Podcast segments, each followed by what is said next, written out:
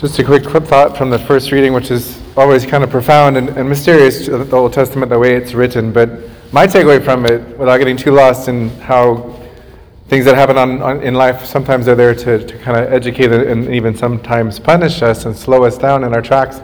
Um, I took away from today that D- David was like, wait, but I'm the shepherd. Let me suffer, not don't let the sheep suffer. But I want to say, I think the reality is that sometimes our kids, our sheep, are not immune to our stupidity, our mistakes, our sins. And it's just kind of sobering and an invitation to ask forgiveness, all the more so aware that the struggles and the, the consequences of my sins are very real.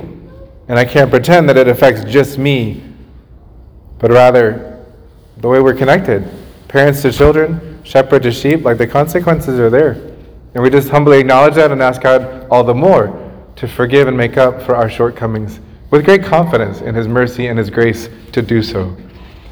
There's a lot in the gospel, and I just wanted to kind of walk right in. My, this morning, I was just kind of imagining what it would have been like for Jesus to walk into his hometown, this podunk nowhere, Nazareth. I don't know. I won't say it. I won't say it. I won't say it.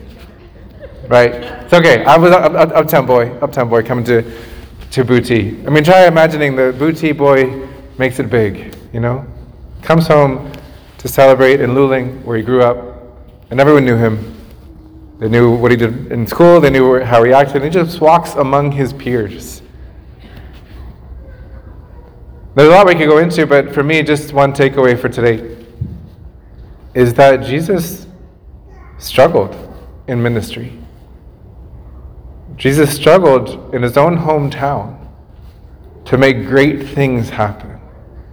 And he did everything right to make it work.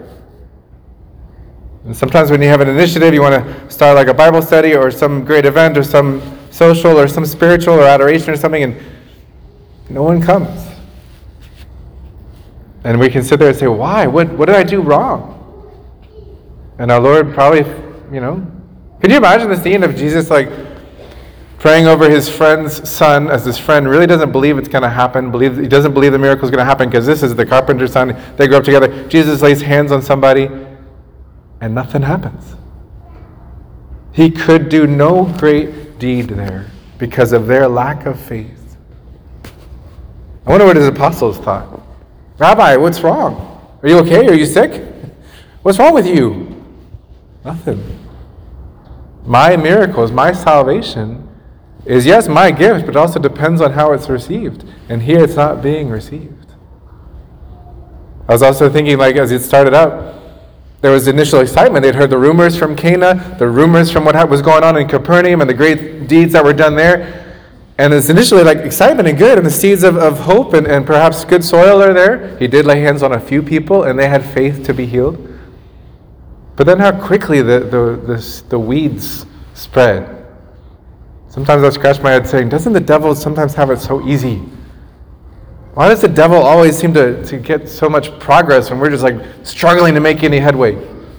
And our Lord probably felt that to some degree, just in his humanity. They'd been given so much. This was Nazareth. These people could have been like amazed and overjoyed and humbly grateful. I got to grow up with the Messiah. I lived down the street from him. I was at his house on Friday nights.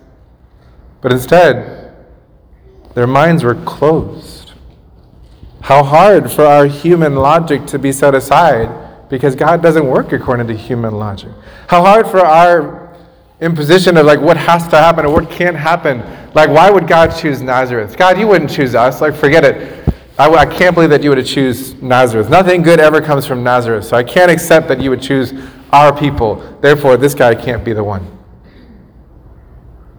Much less me. Don't we sometimes put limits on what God can do through us? And yet He wants to do so much through us. But I just want to ponder that just a little bit because sometimes we, we want to do great things and circumstances get in the way, people's response isn't what we wish it were, and the miracle doesn't happen. Our Lord experienced that. You could imagine in his humanity, Jesus wanting to say, You know what, Father? I'm done. Three days in Nazareth, nothing. I'm, I, you know, you do it. But of course not. Like he keeps going. He trusts in the Father's plan, and he keeps sowing seeds. Nazareth, Nazareth was kind of rocky soil, shallow soil. So many, so much grace poured, and nothing came of it. So he went on to Capernaum again. He went down to Judea. He went to the pagan areas, and their soil was better than his own hometown. And he accepts that. He also says, one sows, another will reap. So he also trusts that the Holy Spirit might be able to do more after this initial effort bore so little fruit. But he trusts and he moves on. We just ask him to help, help us in our efforts to continue to spread his kingdom when we find resistance, when we find difficulty, when the fruits initially are not what we wish they were. Amen. Jesus, Mary, and Joseph.